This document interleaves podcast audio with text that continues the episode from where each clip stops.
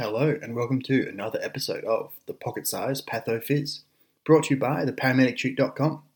My name is Sam, and today I'm going to be talking to you about acute pulmonary edema.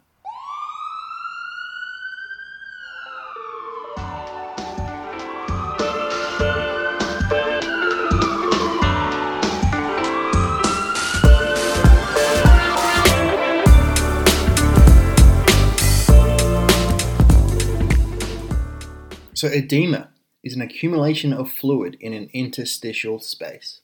Acute pulmonary edema is a sudden onset edema in the lung, so a pathological accumulation of fluid in the lung tissue. When we look at the causes of APO, we can break it down into two main categories cardiogenic, so caused by the heart, with things like heart failure, myocardial infarction, arrhythmia, valve dysfunction, or fluid overload from renal failure, or some less common non cardiogenic causes, such as sepsis, burns, eclampsia, high altitude, and toxic inhalation. To better understand the pathophysiology of edema, it helps to understand the key concepts of how fluid moves in and out of the vascular space, so inside the blood vessels, into the interstitial space between the cells that is outside of the blood vessel. This generally happens at the capillary level. This movement of fluid happens all the time and it aids in the delivery of nutrients to cells and the removal of waste products.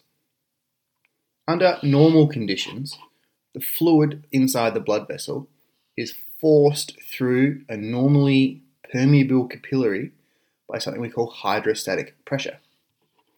The majority of fluid is then pulled back into the vascular space via osmosis there's generally a small amount, around about 10% of fluid, that is not pulled back into the vascular space, and this gets removed by lymphatic drainage. This process occurs constantly, and any alterations to any of those aspects can lead to edema in that area. Talk about each of those steps more specifically. So, hydrostatic pressure is the physical push pressure of the fluid against the inside of the blood vessel walls. So, things like increasing the total fluid volume and or the blood pressure will increase hydrostatic pressure and increase the amount of fluid that is pushed out of the vessel. That fluid is going to be pushed through a capillary membrane, so the cells that make up the wall of the capillary.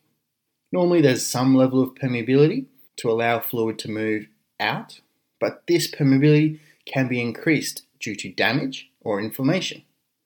Increasing the permeability increases the amount of fluid leaving that vascular space. The osmotic pull on fluid, so pulling it back into the blood vessel from the interstitial space, is mostly dictated by the levels of protein called albumin in the blood. Lower than normal levels of albumin will reduce that osmotic pull, so less fluid is pulled back into the blood vessel, meaning more would stay in that interstitial space. And finally, excess fluid is mopped up by that lymphatic drainage if there is an increase in fluid accumulation in that interstitial space, it can quite easily exceed the capacity for lymphatic drainage, resulting in edema. Blockage of lymphatic drainage can also lead to a specific type of edema called lymphedema.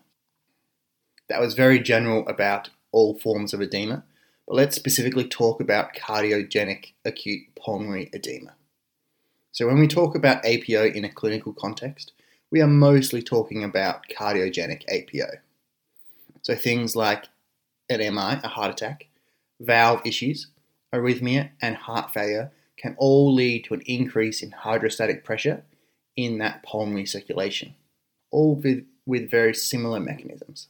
So, if we take heart failure as an example, as we discussed in a recent episode about heart failure, the main problem is an inability to pump blood effectively, which can lead to a backlog of blood.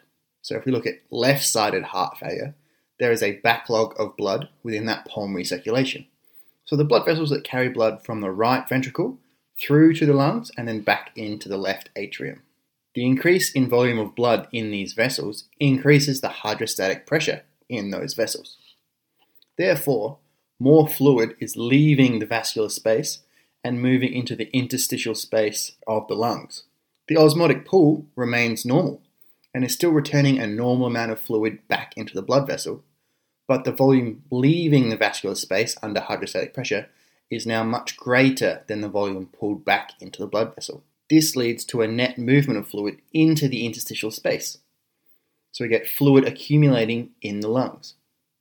The lymphatic system can remove a small amount of this, but it will quickly become overwhelmed, leading to an accumulation of fluid in the lungs, in the interstitial space, and also in the alveoli. When we look at the alveoli, there is normally a very small distance between the blood inside a capillary and the air inside an alveoli, generally only about one cell distance. Fluid within the alveoli impairs gas exchange, so that vital movement of oxygen and carbon dioxide in and out of the blood and the air in the lungs. The fluid that sits in the alveoli increases the diffusion distance. So the distance the gas molecule has to travel to move between the air and the blood. This can lead to hypoxia, as less oxygen is able to enter the blood from the lungs. Hypoxia can exacerbate heart failure and further impair cardiac output, which increases the accumulation of fluid in that pulmonary circulation, worsening fluid accumulation in the lungs, which again worsens hypoxia in a vicious cycle. So patients with APO can rapidly deteriorate. Fluid in that alveoli interstitial space also dilutes something we call surfactant.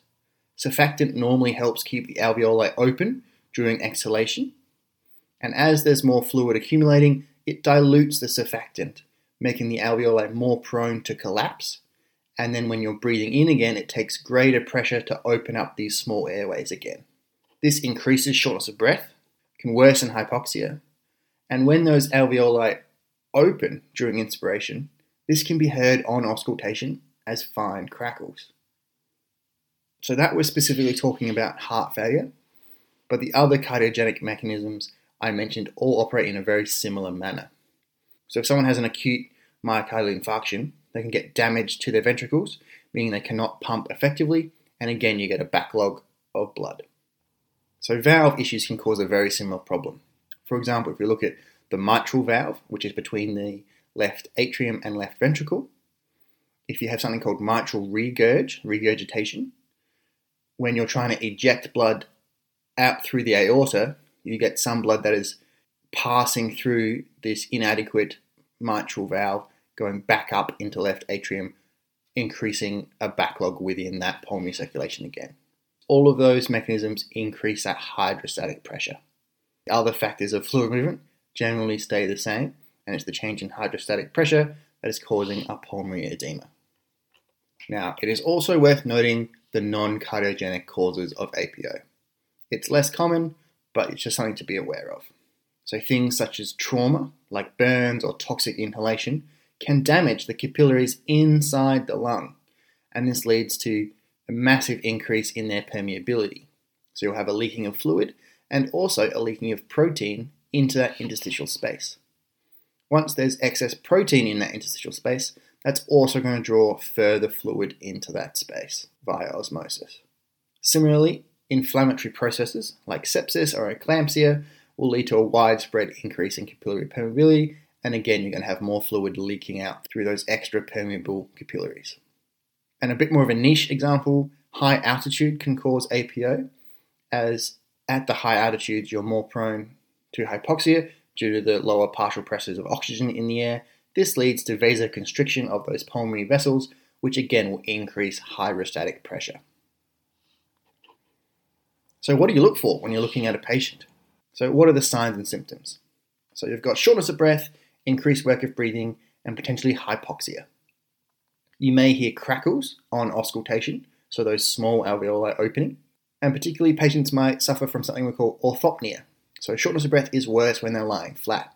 So you often see them sleeping either in a chair or with multiple pillows.